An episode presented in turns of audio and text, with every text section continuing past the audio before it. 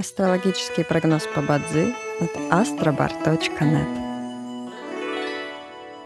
Бадзи основывается не на звездах и знаках зодиака, а на статистических данных китайской метафизики, поэтому далее вы услышите общий гороскоп для всех.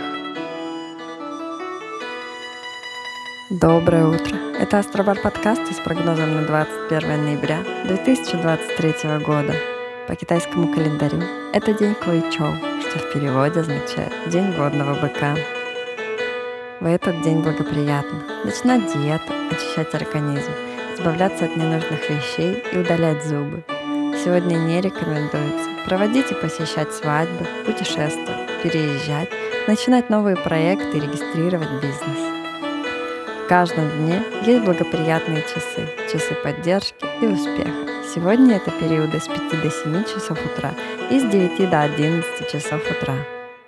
Также есть разрушительные часы, в которые не стоит начинать важные дела. Сегодня это период с 13 до 15 часов. Рожденным в год козы сегодня рекомендуется снизить свою активность и переждать, пока день закончится. Иначе любые начатые дела, особенно новые, рискуют потерпеть фиаско.